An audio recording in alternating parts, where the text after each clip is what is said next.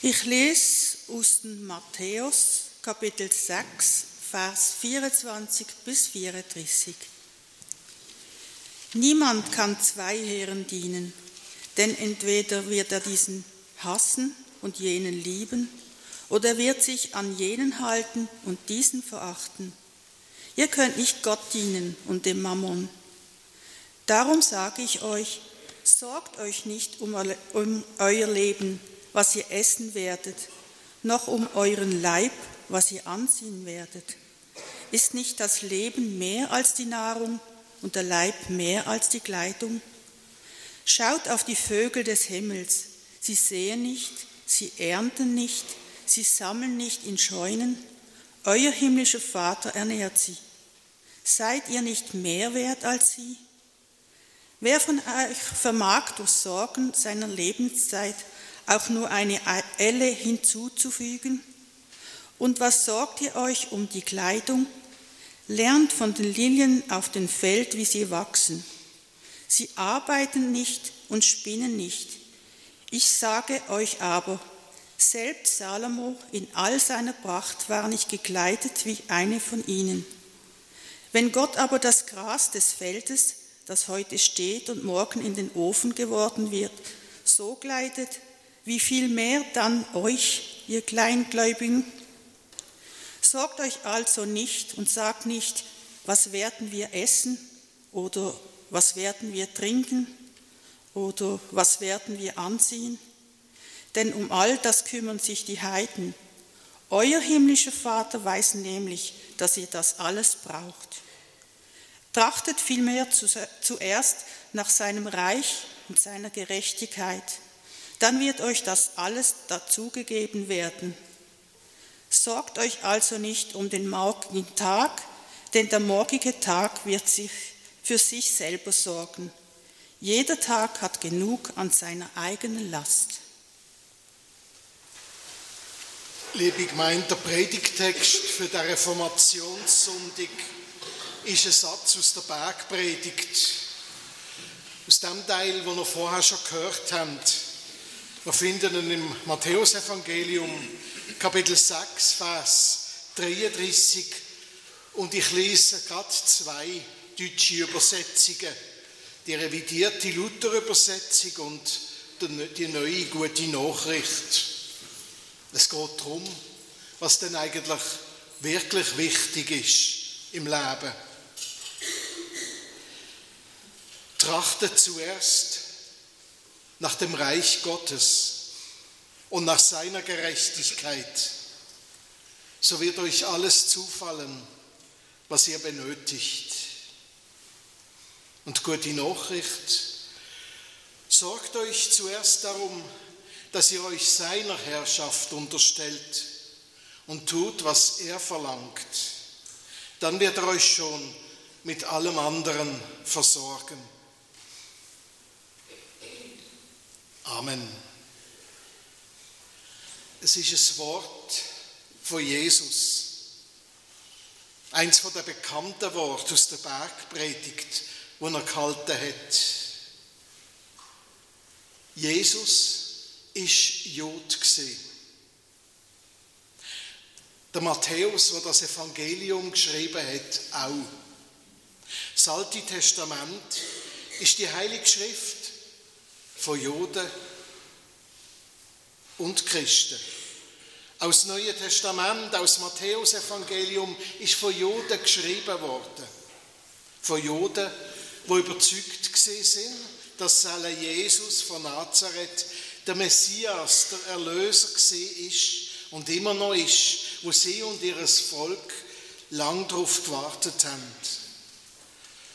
Um das herum, ob er das wirklich ist, hat sich dann ein heftiger Konflikt entwickelt. Und von dem kriegen wir auch im Neuen Testament etwas mit. In den Evangelien, in der Apostelgeschichte, in den Brief von Paulus. Judenkritische Aussagen in der Bibel, die haben also gar nichts mit Antisemitismus zu tun, sondern mit einem Konflikt aus dem ersten Jahrhundert, wo unter Juden stattgefunden hat. Erst wo dann die römischen und griechischen und später auch deutsche Theologen angefangen haben, die kritischen Aussagen aus dem Konflikt zu verallgemeinern und das ohne die historische Situation zu berücksichtigen, erst dann sind die Aussagen antisemitisch geworden und auch gebraucht worden. Das aber schon in der alten römischen, das aber schon in der alten römischen Kirche vom 4. Jahrhundert, wo sie Staatsreligion ist worden. Und sowieso dann im Mittelalter. Und auch bei den Reformatoren, speziell bei Martin Luther. In der Basler Reformation weniger, denn dort hat man ja auch der Talmud, das jüdische Sammelwerk, druckt und um davor zu lehren und bald einmal übrigens auch der Koran. Eins muss man immer betonen.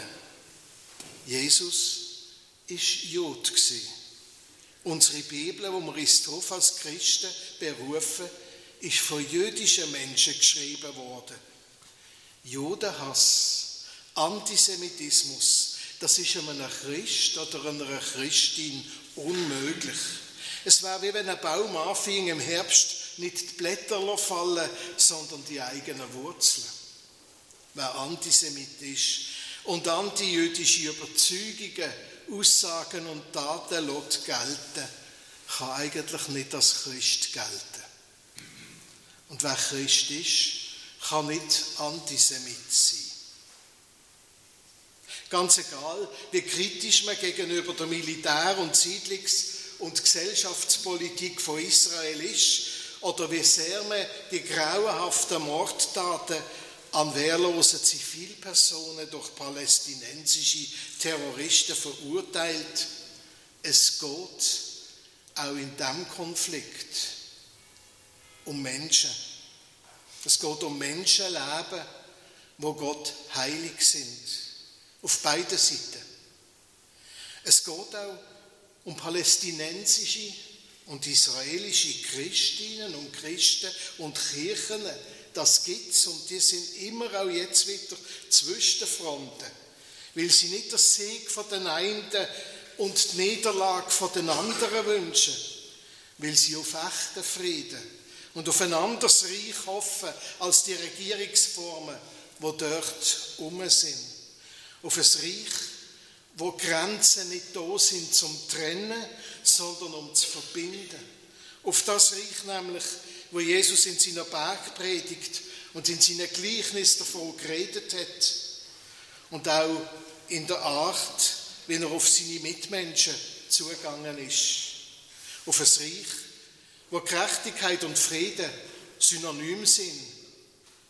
Auf eine Herrschaft, wo nur Gott kann ausüben kann und wo allein aus seinem Ja zu allen Menschen wird können entstehen und nicht aus denen Nein, wo Menschen einander entgegenschleudern. Ich weiß schon, das tönt ein bisschen naiv. Es tönt aber nicht mehr ganz so naiv, wenn man weiß, dass das Zeichen für die Liebe und die Hoffnung hinter dieser Botschaft das Kreuz ist. Das Kreuz nicht als Wappen und schon gar nicht als triumphales Wallfahrtsobjekt, wo die Kreuzritter auf ihren Feld- und Mordzügen vor sich haben, hertragen, sondern das Kreuz, wo Jesus von Nazareth daran gestorben ist, mit ausbreiteten Armen und mit der Bitte, Herr, vergib ihnen, denn sie wissen nicht, was sie tun. Das Kreuz, was symbolisch fürs Leiden, an den Menschen und für sie. Und dann ist auch die Hoffnung hinter dem Kreuz am dritten Tage auferstanden, von den Toten aufgefahren in den Himmel, er sitzt zur Rechten Gottes, des allmächtigen Vaters, von dort wird er kommen zu richten. Er, das Opfer, wird richten. Übrigens zusammen mit allen anderen Opfern. Niemand zu verdammen wo zu Täter geworden sind. Trachtet zuerst nach dem Reich Gottes und nach seiner Gerechtigkeit, so wird euch alles zufallen, was ihr benötigt.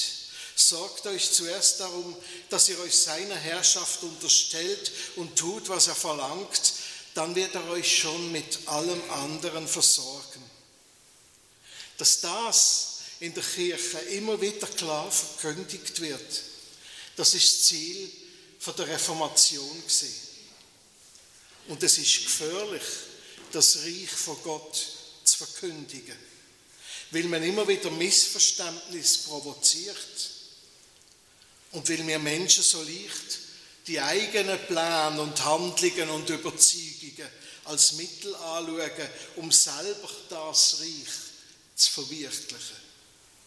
Darum, wegen diesem Missverstehen, ist im kalvinistischen Genf zeitweise eine freudlose Theokratie entstanden. Und im deutschen Münster eine Diktatur von pseudoprophetischen Sektierern. Darum ist die katholische Kirche zeitweise so machtverliebt worden und hat pseudogeistliche Machtstrukturen entwickelt, wo sie sich heute noch kaum daraus herauswinden kann, weil sie lange Zeit dem Irrtum nachgelebt hat, durch ihre Kirchenstrukturen entwickle sich das Gottesreich. Und ihre höchste Charge sei der Stellvertreter von Christus auf Erden. Und nicht etwa jede Frau und jeder Mann, der ernsthaft versucht, das Wort aus der Bergpredigt nachzuleben und auf Jesus zu hören. Darum ist es schrecklich, wenn man in gewissen extremistischen jüdischen Kreis das Gefühl hat, dass sich das Reich Gottes im Staat Israel anfangen hat verwirklichen. Und darum ist es schrecklich, wenn der Mohammed und spätere Islamisten überzeugt sind, dass sich das Reich von Gott durch die Bekämpfung oder auch durch die Bekämpfung und Ermordung von irgendwelchen Gegnern verbreiten und dass die Umma das Herrschaftsgebiet von ihrer Religion, das Reich, können verwirklichen. Sorgt euch nicht um eure Bedürfnisse, dafür, dass ihr vor allem genug und im Überfluss habt und mehr als die anderen. Hütet euch vor allem vor Machthunger, vor Rechthaberei und Rachedurst. Durch sie ist schon manches Reich und manche Gesellschaft entstanden und durch sie auch wieder in Leid und Verzweiflung untergegangen. Sorgt euch darum, dass ihr mit ihm und euch selber und mit euren Mitmenschen im Reinen sind. Dass ihr euch nicht festkrallt am Besitz und auch nicht an fertigen Meinungen. Geht davon aus, dass ihr geliebt sind von Gott dass Jesus alles aus dem Weg geräumt hat, was euch von Gott trennt. Geht aber davon aus, dass das auch für eure Mitmenschen gilt. Und dass euer Verhalten ihnen gegenüber ihnen dazu helfen dass sie können glauben, dass es so ist. Teilet miteinander Freude, Leid. Teilet den Überfluss mit denen, die zu wenig haben aber auf, die Menschen einzuteilen in Gut und Bös, in Richtig und Falsch, in Erwünscht und Unerwünscht, in Freund und Find. Hört nicht auf zu hoffen, um miteinander zu beten, um einen Frieden und um die Kraft miteinander immer neu können anzufangen, wenn er aneinander oder auseinander geraten sind. Sein Reich, seine Herrschaft, das ist das Gegenteil wo Menschen vielmal unter Reich und Herrschaft verstehen. Und wenn wir es sichtbar verwirklichen, dann werden wir vermutlich immer nur ein Zerrbild davon erschaffen, etwas Gewaltsames und Unmenschliches. Glaubet an ihn, sagt Jesus, und dann hebt fest an der Hoffnung, an der Liebe und am Sagen von jeder Mitmenschlichkeit. Wisse, dass Gott dienen nichts anderes ist, denn deinem Mitmenschen dienen und mit Liebe wohltun. Das ist von Martin Luther. Und vom Zwingli das, Glaub ist ein großer Schatz, fröhliches und wertvolleres kann kein Mensch überkommen. Der ist gläubig, der auf Gott allein sieht, sich allein auf ihn stützt, ihm allein anhangt und auf ihn allein hoffet, der wird allzeit froh. Sorgt euch zuerst darum, dass ihr euch seiner Herrschaft unterstellt und tut, was er verlangt. Und dann hilft er zur Freiheit. Dann hilft er aus Angst und Sorge und aus Abhängigkeiten, aus Hass und Schuld. Und vergesst nie, es ist im Plural gesagt, das Wort. Da wird nicht einem einzelnen Individuum alles aufgelegt. Es geht immer nur im Miteinander und im Füreinander, nicht im Gegeneinander und nicht allein. Ich schließe in dieser düsteren Zeit, wo unsere Reformationssonntag drin liegt, mit einer jüdischen, jawohl, mit einer jüdischen Anekdote, die ihr vielleicht auch schon gehört habt. Sie ist wie manches Musikstück, manches Evergreen, wo durch die Jahre und durch die Welt wandert und noch lange nicht mit dieser Wanderung darf aufhören. Ein alter Rabbi fragte einst seine Schüler, wie man die Stunde bestimmt, in der die Nacht endet und der Tag beginnt. Äh, das Motto von der Reformation in Genf hat geheißen Post tenebras lux, also nach der Finsternis das Licht. Ein alter Rabbi fragte einst seine Schüler, wie man die Stunde bestimmt, in der die Nacht endet und der Tag beginnt. Ist es, wenn man von weitem einen Hund von einem Schaf unterscheiden kann? fragte einer seiner Schüler. Nein, sagte der Rabbi. Ist es, wenn man einen Apfelbaum von einer Birke unterscheiden kann? fragte ein anderer. Nein, sagte der Rabbi. Aber wann ist es dann? Wann wird es Tag? fragten die Schüler. Es ist dann, wenn du in das Gesicht irgendeines Menschen blicken kannst und darin deine Schwester oder deinen Bruder siehst. Bis dahin ist die Nacht noch bei uns. Ich wünsche euch einen guten Reformationsmorgen. Trachtet zuerst nach dem Reich Gottes und nach seiner Gerechtigkeit, so wird euch all das zufallen, was ihr benötigt. Amen.